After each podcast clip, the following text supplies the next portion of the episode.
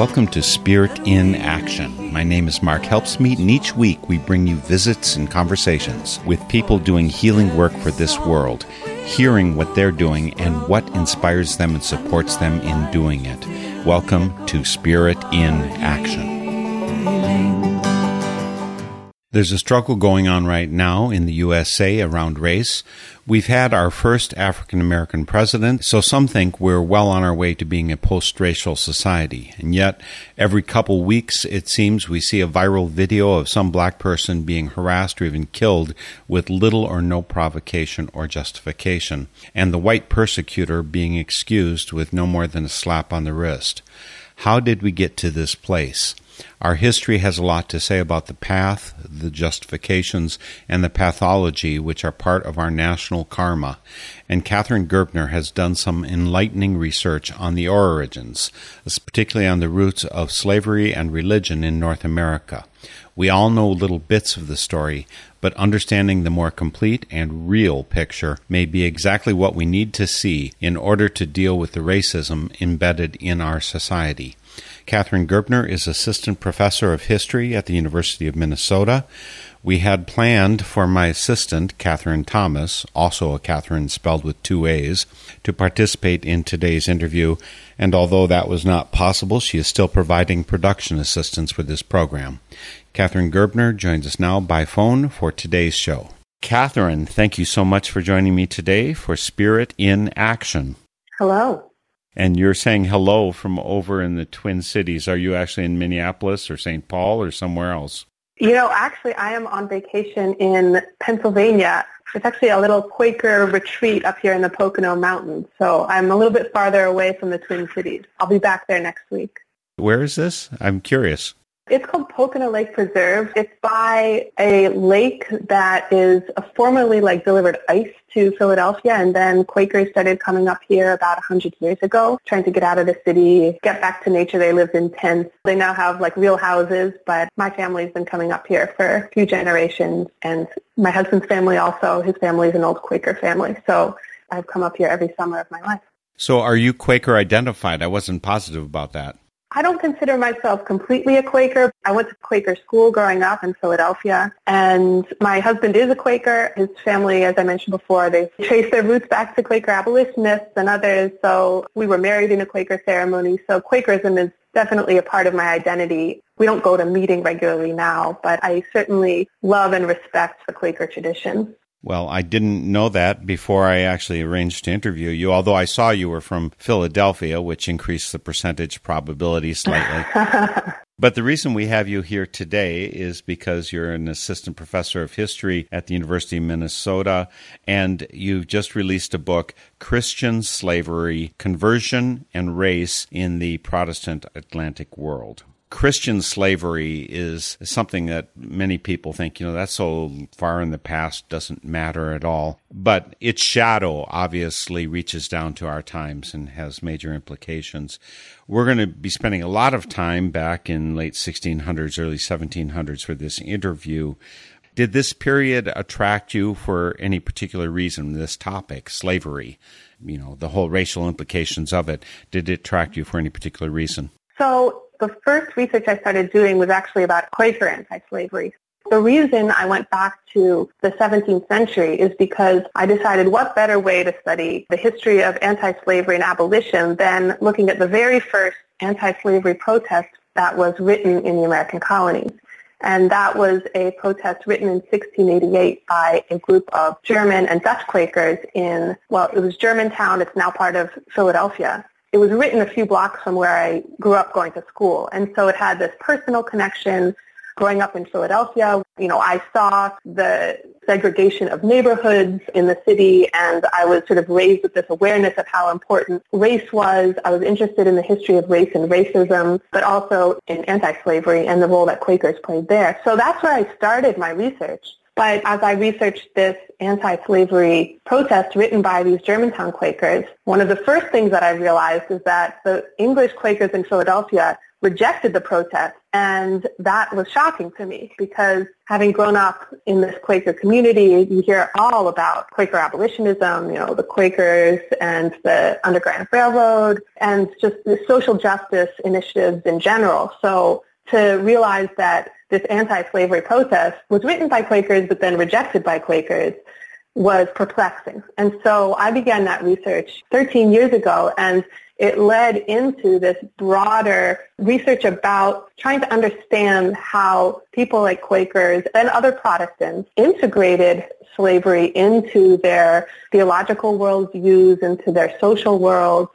Quakers, I found out, you know, in the 17th century, many, many Quakers actually owned slaves, especially in the colonies like Barbados. There was a huge Quaker population there in the 17th century, but also in places like Philadelphia. And that was one of the reasons that this initial anti-slavery protest was rejected. I too went back and realized was that history. I mean, nobody likes to promote the fact as, yay, I'm descended from slave owners. And the whole movement that really tilted Quakers strongly against slavery happened in the mid 1700s. John Woolman is notable for that. The weird thing is, given the strong egalitarian nature of early Quakers, I mean, the whole thee and thou thing is a dramatic equalizer. So you don't respond your honor to someone, you address them in the informal thee or thou that is a radical thing. And women were given a considerably more equal role. In so many ways, Quakers were on thee cutting edge. Why didn't George Fox get it right when he went to Barbados? Yeah, I think this is such an important question. And I try in my book and in my research to sort of balance the radicalism of someone like George Fox, things that he said about pronouns, like calling people the and thou, um, refusing to doff his hat, these kinds of equalizers were extremely radical. It is surprising when we look back, well, couldn't he have seen that enslaving a person and keeping them, forcing them to work for you was not a practice of equality? I think that in part he did see that, but we also see the limits of his radicalism in his stance on slavery. So in the 1670s, this is when he actually goes to the island of Barbados where there is this large Quaker population. And it's the first time that he's seen a true slave society. I think we have to, as hard as it is, put ourselves in his shoes. He arrives there. He actually gets sick for a long time. And a month later, he gets better and he gives this speech about how he thinks Quakers should interact with slaves and integrate slavery into their theological worldview. And what he says, we have to recognize it as radical at the time, even though it is also greatly falls short from what we would consider to be a practice of equality. Basically what he says to the slave-owning Quakers, that they should include enslaved people in their worship practices, include them in their meetings, and treat them as spiritual equals. This actually, in 17th century Barbados, was an extremely radical statement because most slave owners at the time justified slavery by saying that they were only enslaving heathens. So the idea of including slaves in a Christian community undermines the justification for slavery. So it was radical in that way, and Barbadian slave owners actually prosecuted Quakers for allowing enslaved people to meet with them and worship with them. So that was radical. But at the same time, he didn't say, free your slaves, manumit your slaves. Slavery is completely incompatible with Christianity. He actually laid out an argument for how the two could be compatible. And I think that is what is really shocking for us looking back is that someone who seemed to care so little about what people in authority would say, somehow he did not challenge the institution of slavery in the same way that he challenged other institutions at the time. You know, one of my takes on how these things get mishmashed around is that once you arrive to being in control of a society, things look very different. Christians for the first 300 years would generally have been called pacifists, right? They really, you love your enemies, turn the other cheek. This is all serious. But when Constantine makes it the official religion of Rome, all of the sudden, well, we have to say, what, what do we do protect our communities? all of a sudden, well, maybe we can use a little force here and there. And And I have a feeling that some of those reasons were playing in the decision that George Fox was making. How do you in Barbados run a society? I don't know if the Quakers were actually prominent or in control of much. I mean, they still went to prison or jail or were disenfranchised at various points because of even their half steps. Yes, well, actually, I think you're absolutely correct that this has everything to do with the timing of Fox's trip to Barbados, which, as I said, is in the 1670s. Quakerism by that time is a couple decades old, and the purpose of Fox's visit it was an institution building exercise where he was visiting all of these different colonies, trying to make sure that people had a hierarchy of meetings, that they were communicating to the right people. And so there was this aspect of his trip where he's trying to consolidate the structure of Quakerism. And I think that it did blunt his radicalism in many ways. I think that was absolutely part of it. When he arrived in Barbados, many of the Quakers that he met some of them were rather wealthy. The vast majority of them owned slaves. They were not in control of the government. They were being persecuted for various things like not supporting the militia. They still had a level in society that was high enough and so many of them owned slaves, he kind of had to choose, was he going to fight against the concept of slavery or was he going to accept the Quaker population as it was and try to reform the way that they were treating enslaved people? And I think he chose the latter path. One of your previous publications was Quakers and Slavery, and you included a significant section in this book, Christian Slavery, Conversion and Race in the Protestant Atlantic World. And folks, that's by Katharine Gerbner you included some of that in here, but you also were talking significantly about Anglicans and Moravians, and we'll get to that very shortly. So, we're talking about the origins of ideas about slavery. Let's go back before actually the New World is settled. Slavery has existed around the world forever and a day, but it went through various permutations. You talk in the book, Catherine, about how at a certain point it's not okay for Christians to own Christians, but they can own the name that gets used, heathen, right? They can do that. We're talking about times back even in Rome where it was not okay for a Jew to own a Christian what got us to the 17th century and the attitudes about slavery? In the first chapter of the book, I really tried to lay out the long history of the relationship between Christianity and slavery. What I found is that in the early Christian period, there are many Christian slaves, right? So those two are very closely affiliated. But as you were mentioning before, once Christianity becomes the religion of the Roman Empire, Christians are owning slaves and many Christians own other Christians. And there doesn't seem to be any real problem with this. I mean, there were even monasteries that had Christian slaves working in them. And so you could be a Christian, you could own a slave, and you could own a Christian slave. But over time, this does change. What ends up happening is in the early medieval period in southern Europe, there is the fight with Muslim Spain and the Reconquista and one of the things that happens over those centuries is that eventually it becomes taboo to own another Christian. So Christians continue to practice slavery, to enslave other people, but eventually you are no longer supposed to enslave a Christian and instead you can enslave a Muslim, a pagan, a heathen, right? These words that mean just varieties of non-Christian. And in Northwestern Europe, slavery continues to be practiced, but not as much as it is in a place like what's now Spain. But slavery is sort of legal, but it kind of dissipates because there isn't as much demand for it. After the Protestant Reformations, many of these regions become Protestant. And there, there's a new idea that if you were a Protestant, you could still own a slave, but Protestants were especially free. And English people, Dutch people in this period started to believe that anyone who was a Protestant like them should be a free person. And so by the time you get to the 17th century and the expansion of Protestant nations like the English, the Dutch in the New World, where they copied the practice of slaveholding from the Spanish and Portuguese, they continue to practice slavery, but they now believe that if an enslaved person becomes Protestant, then that person might need to be set free because they think that Protestantism and freedom are aligned. And so in this long history, of looking at the relationship between Christianity and slavery, we see that it is a very malleable connection that has changed greatly over time. And the way that the English integrated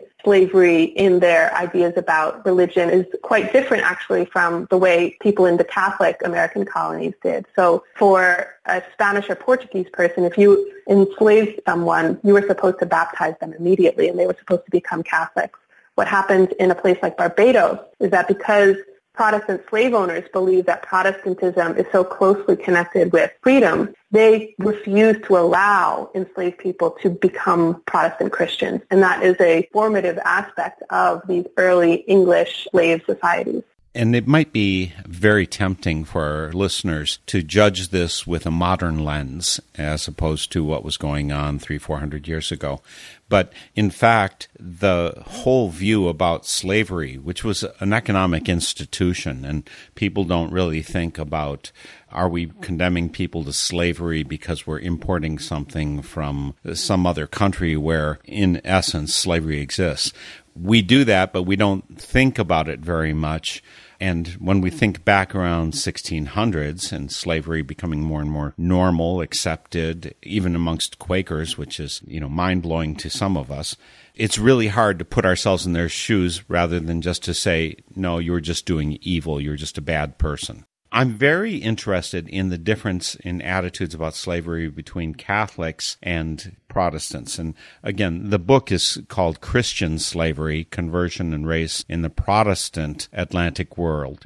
I grew up Catholic, became Quaker as an adult, and so I actually have some of that Catholic worldview within me why was it so different? I mean, were the attitudes about slavery in New Orleans, for instance, a very heavily Catholic area originally, is that radically different than the attitudes on slavery outside? I mean, you said they baptized them. They're supposed to become Catholic right away, and there were missions to the Native Americans.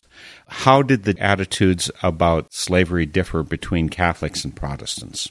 In some ways, they were not all that different. Both Catholic and Protestant slave societies were brutal, cruel institutions. That said, there were these important differences in how slavery was legalized. And baptism is so important because it really was the way that a person became recognized within these early modern societies as a subject, as a a voter, as someone who was, you know, had political presence. And so in Catholic colonies, enslaved people were supposed to be baptized. And as a result, they had access to certain rights that enslaved people in Protestant societies did not have. So I'll give you a couple examples. And again, I should emphasize that it's not that these rights were always very accessible, but there are many cases in which an enslaved person who was, for example, married to another enslaved person, if one of those spouses was sold far away from the other, a enslaved person could petition a priest. A priest could intervene on their behalf, and they could actually press charges against the slave owner because their marriage was recognized as a Catholic union, and you were not supposed to separate a married couple. So there are many cases of petitions that enslaved people brought forward in order to be reunited with their spouses. The road to manumission was also a little more clear. In a lot of Protestant slave societies, there was actually laws created to prevent manumission, making it very, very difficult for a slave owner who wanted to even manumit an enslaved person from being able to do that. In most of the Catholic slave societies, the road was more obvious. And so because of the fact that enslaved people were incorporated into the Catholic community, they had a variety of different options before them in order to advocate for themselves and their families that enslaved people in Protestant slave societies didn't have because they were prevented from being baptized and from joining Protestant churches. And there are a lot of reasons for why Catholics and Protestants diverged in these ways. Some are theological, but then some are actually institutional. Now, if you think about it, there's a pope, and the pope said you should baptize a person who is enslaved. So the pope sort of said slavery was fine as long as the Catholic community was expanding. There's no pope for Protestants, and there were no centralized authorities really for many of the Protestant denominations. So the decisions about the relationship between Protestantism and slavery get left in the hands of the people in power in the colonies who are slave owners, and they make laws that benefit themselves and exclude enslaved people from any rights that were associated with Protestantism. So it is a complex story, but I think a really important one that has consequences for centuries. Including today. And I'm curious in part about that because countries that were primarily Catholic, I'm thinking of Mexico and on south, did they limit, uh, get rid of, uh, modify slavery before the North did, before the United States did? You know, I think actually one of the ironic effects of the Catholic slavery is that it actually extends slavery. So slavery in um, Latin America ends later than in much of the Protestant colonies. And I think one of the reasons for that is because in the end it was a more sustainable system with more releases for enslaved people, opportunities for manumission. And so ironically, I think it actually extends the institution quite a bit in some ways. But I do think that the type of slavery that Protestant slave owners created by refusing to allow enslaved people to become Protestants. They had pushback from people in England, for example, almost immediately. And so this becomes a debate and eventually it becomes a way to attack the practice of slavery in the English colonies. It allows for eventually the abolitionist movement to point to how unchristian the slave system is in the American South and the Caribbean. That's a hard statement to make that it's unchristian when it's been accepted by Christians for many centuries. Right. And also pro-slavery Christians at the time were also making the argument that slavery was a Christian institution. So it was a big battle of was slavery Christian or not. One of the factors you mentioned to it that slavery was especially important on plantations, and the rise of sugar was the big impetus to it, particularly in Barbados and some other places where sugar cultivation became the norm. You've got these vast plantations, and originally, I understand that the number of Europeans, whites, versus Africans, blacks, was somewhat manageable. But then, as these plantations became larger and larger, the number of blacks vastly outnumbered the whites. And so, all of a sudden, you know, and that's your labor force. How do you keep your labor force under control? So the laws had to grow and modify then. And this idea that if you became Christian, maybe you should be freed from slavery because Christians don't have Christian slaves, right? So, talk about how evil sugar is in your life versus how early evil it was back in Barbados. Yeah, so the sugar plantations grew up in Barbados. The practice was an import from Portuguese Brazil, and from there it had been practiced in the Atlantic Islands and in North Africa. But sugar is an extremely labor-intensive crop, and it's labor that has to, especially during the harvesting of sugar, it needs attention almost around the clock. One historian has described sugar plantations as agro-industrial because you have to actually process sugar on the plantation itself. So it requires a huge amount of labor in order to make these sugar plantations profitable. And initially, in a place like Barbados, the workforce is mostly European indentured servants.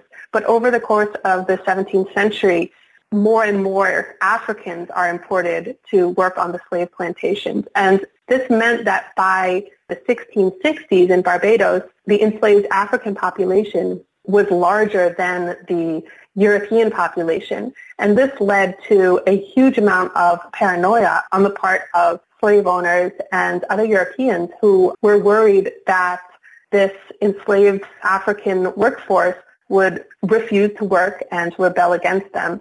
And one of the side effects of this extreme fear and paranoia you can see in the development of the slave codes. The first slave code is in 1660 and it treats enslaved people as frankly subhuman. There's no reference to any rights that they have. It's all about punishments for various things. And so Protestantism plays into this because slave owners were so afraid of what would happen if anything disturbed this fragile balance that they had created they were worried that enslaved people would rebel. And so one of the first letters that I found about the issue of slave conversion is from a group of Barbados merchants who, in response to this question, well, why aren't you allowing enslaved people to be baptized in Protestant churches? They say that if they did so, slaves would, quote, rebel and cut their throats. And so I think you can see in there this mix of paranoia, fear, and desire to prevent any change in the society to allow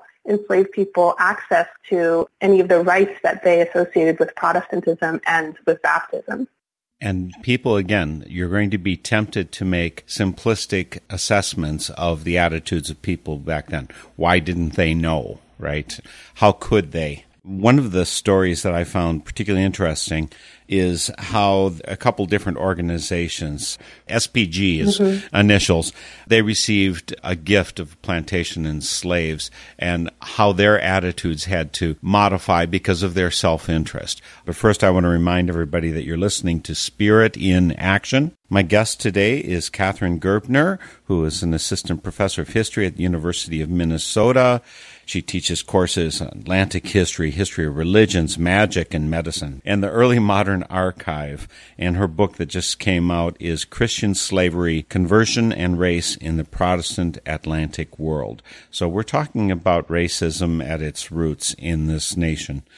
We'll get to more of that, but first I want to remind you that you'll find all of our programs from the last 13 years on our website, northernspiritradio.org.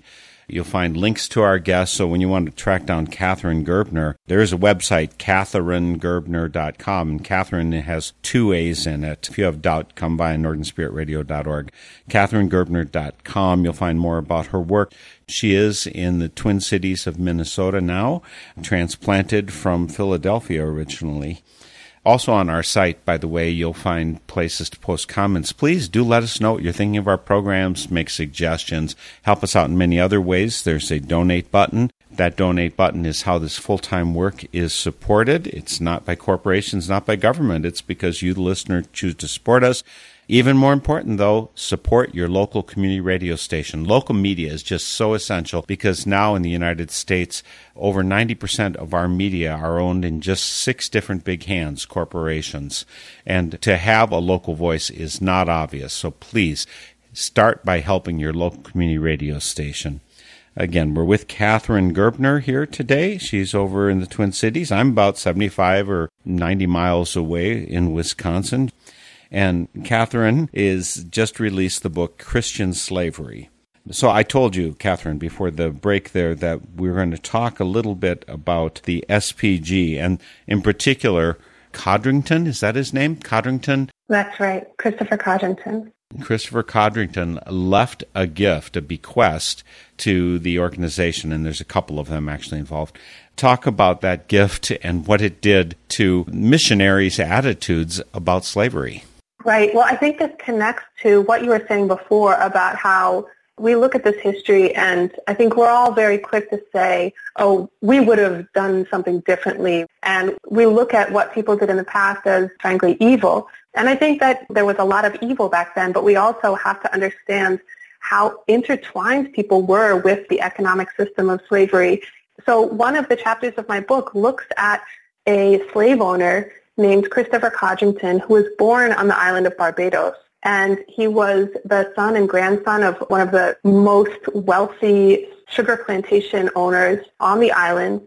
So he inherited hundreds of slaves. And at the same time, you know, as he grew up, he was educated back in England. He was a devout Christian. And he began to think more seriously about what it meant to be a slave owner, what it meant to own 300 people, and what he should do in order to reconcile this existence that he had inherited with his conscience and with his theological commitments, what he ends up doing, and I think that we would all say he still falls short, right? He doesn't choose to manumit his slaves. Instead, he writes in his will that he wants all of his slaves and his plantations to be given to a missionary organization that had just started up back in England called the Society for the Propagation of the Gospel. And I think that this was his way of trying to reconcile being a slave owner and being a Christian.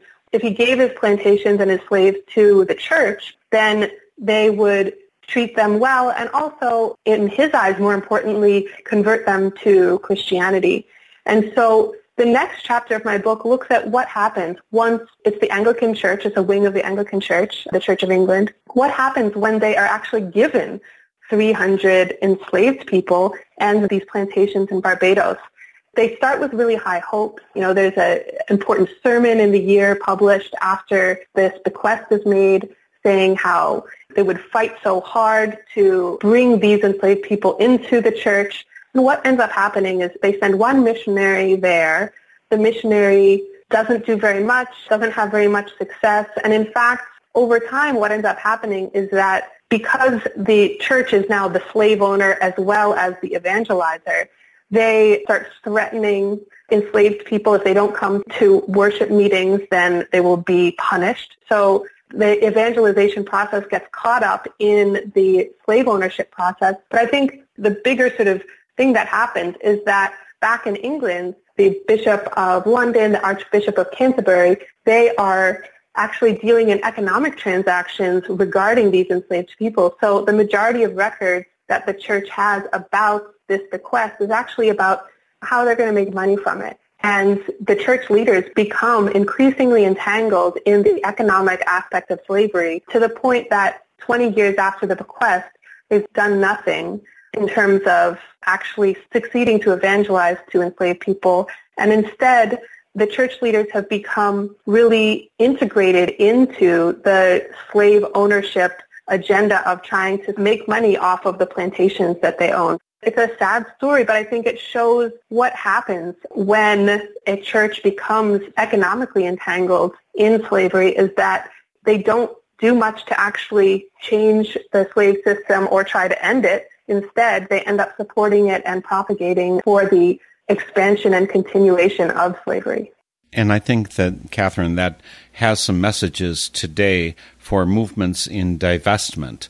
Divestment has certainly been pushed. I remember back when I was originally involved in political actions, and divestment in war industries during Vietnam War or in South Africa at the time of apartheid. And certainly going back in the day, in this mid 1700s, John Woolman, a Quaker, decides he's not going to wear clothes dyed with indigo from plantations of slaves. So he's uh, actually boycotting or practicing divestment from such industries. And the lessons from the Codrington Bequest is watch out what you accept because your investments will tend to pull your attitudes in the world, that maybe your economics will drive your attitudes. Yes, I think that's absolutely true. And it is certainly a resonant lesson today as well. We've talked a bit about Quakers, Anglicans. The other group that you center the book on is the Moravians. And I'm not sure people even know who Moravians are now or really what Pietism is. Could you share a little bit of that because it makes such a difference in the whole history of this country? Yes, absolutely. I mean, most people haven't heard of the Moravians. They're a small Protestant denomination. They actually are founded in eastern Germany, eastern Saxony in the 1730s and they are immediately persecuted sort of in Germany for their radical beliefs about things like gender and their worship practices are seen as not being orthodox enough within sort of the Lutheran church. And so they end up becoming a missionary church first and foremost. And they are very active in the Caribbean. The town of Bethlehem, Pennsylvania was uh, originally a Moravian town, and there they evangelized to Native Americans. The town of Winston-Salem is also a Moravian town, and the Moravians, they seek to evangelize especially to non-Europeans, and that's why they're so important to the story in my book and to understanding this larger issue of Christianity and its relationship to slavery more generally, because after the Quakers and the Anglicans, they're really the only other Protestant group to really make an effort to evangelize to enslaved people. And so the last few chapters of my book are dedicated to their evangelization projects and also their records, which we haven't talked very much about the records yet that I used for this book, but the Moravians wrote so much about daily life in a slave society more than any of the Anglicans I looked at or the Quakers. And they were writing daily diaries. Also included in the Moravian records are really astonishing letters either written by or transcribed by enslaved and free blacks themselves who had converted to the Moravian church. And so looking at the Moravian missionary history, it helps us to understand this larger issue of Christian slavery, but it also gives much more insight into the reasons that enslaved and free blacks actually wanted to convert to Christianity because the manuscript records are so rich and textured. And so it allows historians to tell a different story about this. And the Moravians were part of this whole wave of evangelical Christianity that happened around that time, right? That for Protestantism, originally, part of it is you should get a hold of a Bible and read it and read it and read it, and then you become a good Christian. I, that's a vast oversimplification, but that's a heavy thread in that.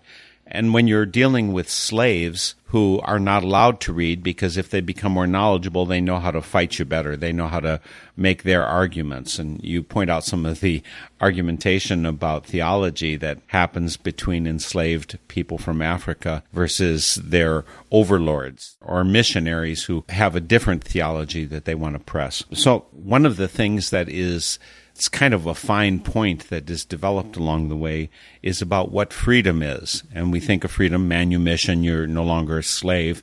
But freedom, sometimes they said, well, freedom of the soul is more important than freedom of the body, in essence. Could you talk about attitudes about that and as they evolved? Again, between the 1600s, 1700s, things changed dramatically. Right. So I think when we talk about freedom, it's a lofty ideal, but oftentimes if you try to actually say, well, what do you mean? Are you talking about freedom from something, freedom to do something? You know, there are a lot of different permutations for what this really important word, freedom, means. And if you look at the history of Christian slavery, we see this word freedom being used in ways that are surprising to us today. So one of the ways that you see Moravian missionaries starting to use the word freedom is they constantly refer to spiritual freedom. And this is one of the ways that they justify the continuing practice of slavery and enslavement and also try to separate earthly slavery from spiritual freedom. And so one of the things that they do in the missionary congregations is they talk about spiritual freedom to enslaved people. And they also talk about spiritual freedom to slave owners to try to convince them that converting to Christianity is a spiritual freedom, but it doesn't have any effect on earthly slavery. That is really the way that the idea of freedom is shifting and developing within this period as missionaries try to evangelize to enslaved people and then hit resistance from slave owners who are still fearful of what will happen if a slave becomes Christian. Because as we talked about before, in the early 17th century, when the English people start to create colonies in the Americas, most people assume that if you are a Protestant, you are a free person, by which they mean that you are not a slave and that you have certain rights that are sort of political. By the early 18th century, the 1730s, 40s, 50s, missionaries are trying to shift the meaning of freedom and talk about spiritual freedom as being related to Protestant conversion and that not having any effect on earthly slavery. So that is really an important and disappointing shift in the conception of freedom during that period. And Katharine, there's another evolving, changing uh, definitions, I guess you'd say. Originally, Christians were not supposed to own Christians. That is medieval times. That's a point of view that's pretty widespread. But eventually, you've got this split in Christianity, Catholic and Protestant, and various Protestant denominations, lots of different groups with very different perspectives. But we end up talking about Christian slavery, and there's also Christian supremacy because Christians are the best because our God's better than your God kind of attitudes that had to evolve because if slaves at all were considered to be Christians, then, well, wait, I can't have a Christian slave. And so it has to go from being Christians have these rights to whites have these rights. And so we go from Christian supremacy to white supremacy. Talk a little bit about that evolution over that 100, 150 years. Yes, it's one of the most important shifts that I trace in this book. One of my chapters is called From Christian to White, and it is tracing the change in the way that slavery was justified. Because, right, initially, as we've talked about, most slave owners thought that if you are a Protestant, then you are a free person. And so they didn't want enslaved people to convert. Now, as a result of a couple things, both missionary advocacy, so missionaries, Protestant missionaries came in and they wanted to evangelize the slaves, and so they made these arguments to slave owners and others that Christian slaves would be more obedient than others, etc., and that Christianity and slavery were perfectly compatible. The second thing that happens that I think is frankly a little bit even more important in this history is that a small number of enslaved people were able to gain access to Protestant baptism, and some of those individuals were able to gain their freedom. So it was a very small population, but there was this emerging group of free black Christians in the late 17th century in Barbados and elsewhere. And what you see is their very presence undermines the implicit justification for slavery and oppression, which is based on religious difference.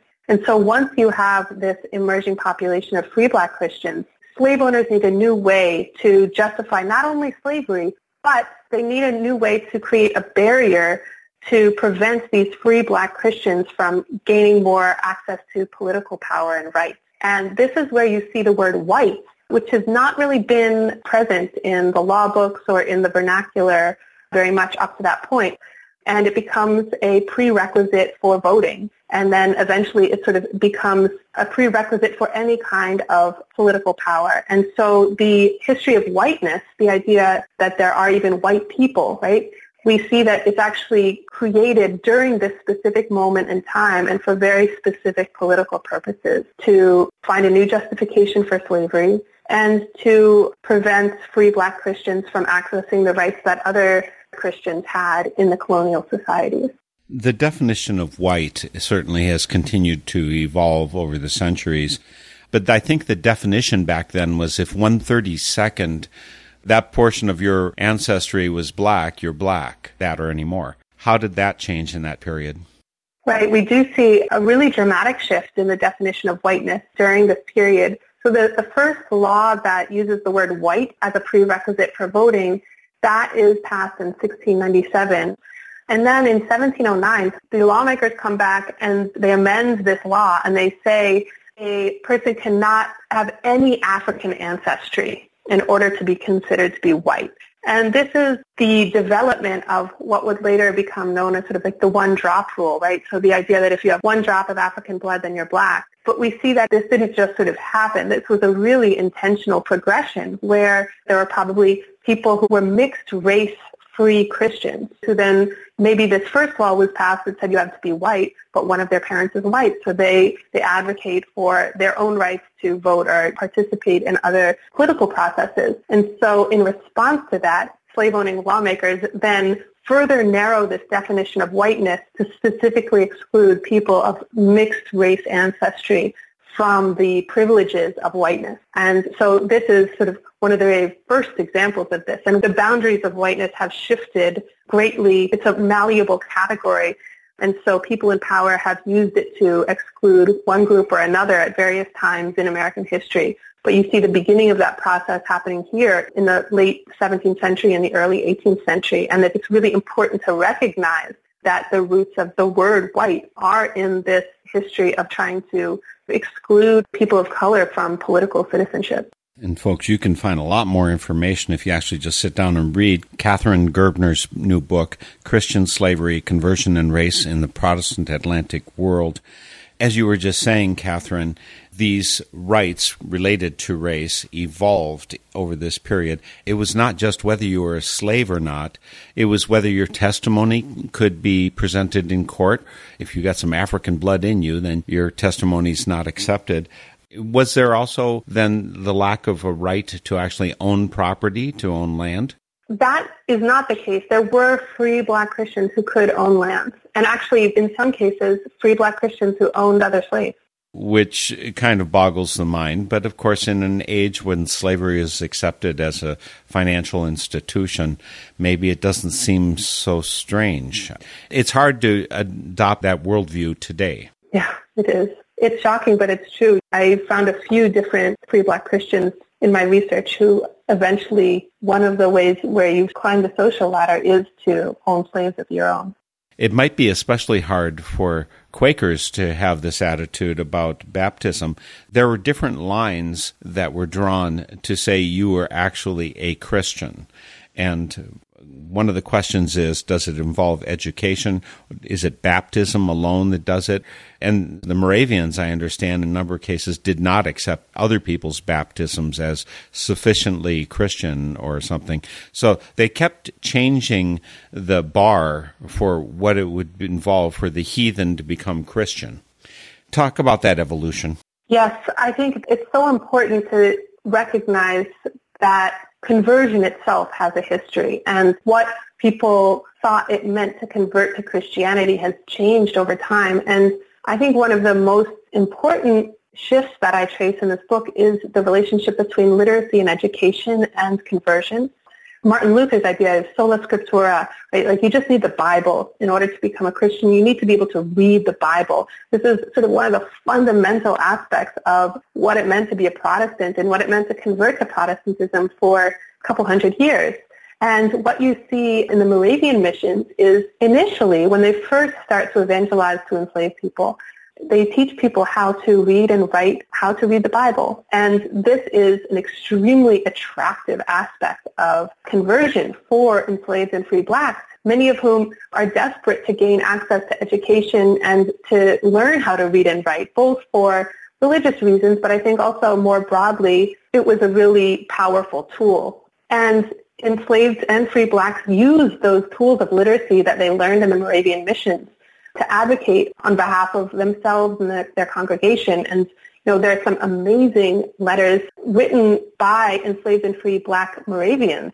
There's one written by a free African woman named Marotta who writes a letter to the Queen of Denmark saying that she's being beaten for practicing Christianity and she asks the Queen to intercede on her behalf. So you can see how powerful this act of learning how to read and write was in the context of slavery. But what happens is that slave owners also recognize how powerful it is to learn how to read and write. And they argue with the missionaries and say you can't teach people how to read and write. And over time, the Moravian missionaries and other Protestant missionaries changed their meaning of what it really means to convert to Christianity. And they say, well, actually, you don't need to learn how to read and write. All you need to do is focus on the image of Jesus on the cross and that is really the heart of Protestant theology, and that's all you need to know to be a true convert. And you don't need to learn all of this education. And so over the decades that they are within the slave society, they changed the meaning of conversion to exclude education and literacy from the process of conversion. And I see that also as kowtowing to slave owner fears. And it's another example of how once you are entangled within an economic institution like slavery, we saw the Anglican Church get entangled in slavery as an institution and what happened there. This is another example where the Moravians really end up taking out literacy from their definition of conversion really as a result of pressure from slave owners. There's so much to learn. I'm wondering in the end, Katharine, where having done all this research, does that change, reinforce, undercut attitudes that you have today related to race and supremacy and inequality? I think that it does help us to understand some of the continuing legacies of slavery and racism today. One of the things that I hope that people will come out of this book with is recognition that there's a lot of talk about whiteness and frankly like the increasing presence of white supremacy in our society today as opposed to, you know, 15, 20 years ago. We can see that the persistence of race and racism today is really a direct inheritance from the history that I'm tracing in this book. So I hope that people will come out understanding that race isn't just about biology and it's more than just a social construct. It was really political creation that was intentionally created at a specific moment in time for the reason of excluding people of color from various privileges.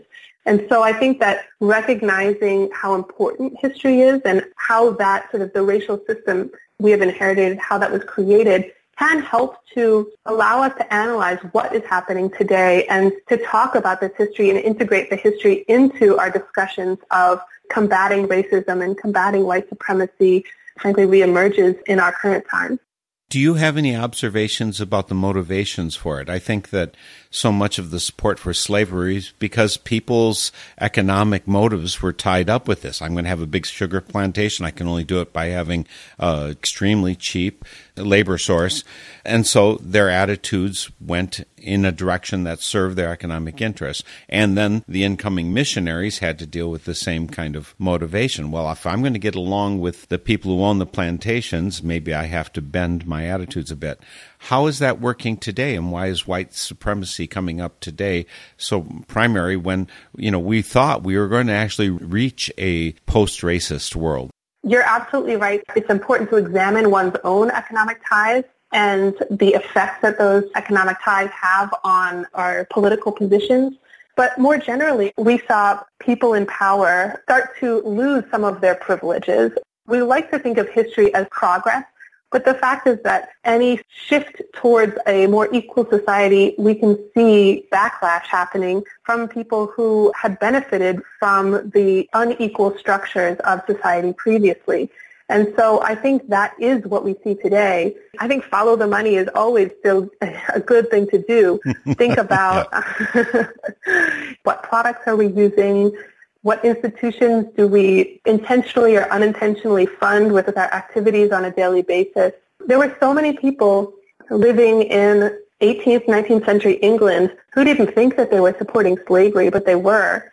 And I think that the divestment approach that you mentioned earlier, it's a really hard one on a personal day-to-day level, but I think it is one that continues to be really powerful.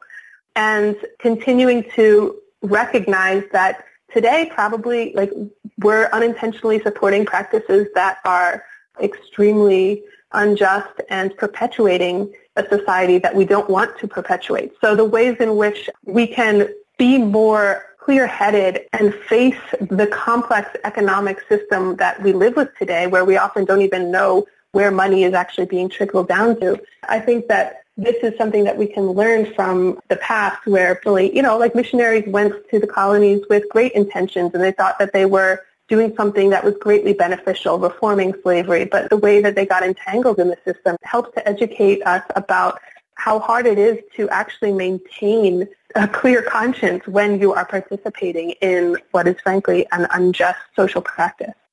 Yeah, I really hope we can find, through reading books like Christian Slavery, we can recognize what the motivations are that drive our lives today. There's a book that you have coming up, or a project coming up, Deconstructing Religion Defining Crime. Give us a little taste test of what that's going to be about. Right. So it's about our concept of religious freedom. And, you know, we talked a little bit about what we even mean by freedom today and in the past. And this project is about if we believe in religious freedom, then what do we mean by religion? And I'm looking at religious practices in the past that colonial governments, the United States government have deemed to be not religions and instead are criminal. And many black religious practices, particularly under slavery, were criminalized in the 18th century and later. And so this has a really big impact on concepts of religious freedom. So I'm looking at the connection between ideas about religion, what is considered to be a religion, and also how we could actually have a concept of religious freedom that included more religions and didn't criminalize religions that were practiced under slavery, some of which remain criminalized today. So you've got something else to look forward to, folks. Right now, you can go out and get the book Christian Slavery, Conversion and Race in the Protestant Atlantic World. You can certainly find your way to getting the book and finding out about other publications by Katharine Gerbner by going to her website, katharinegerbner.com. Katharine is spelled with two A's. If you have a question, come via northernspiritradio.org. Everyone can spell that one right.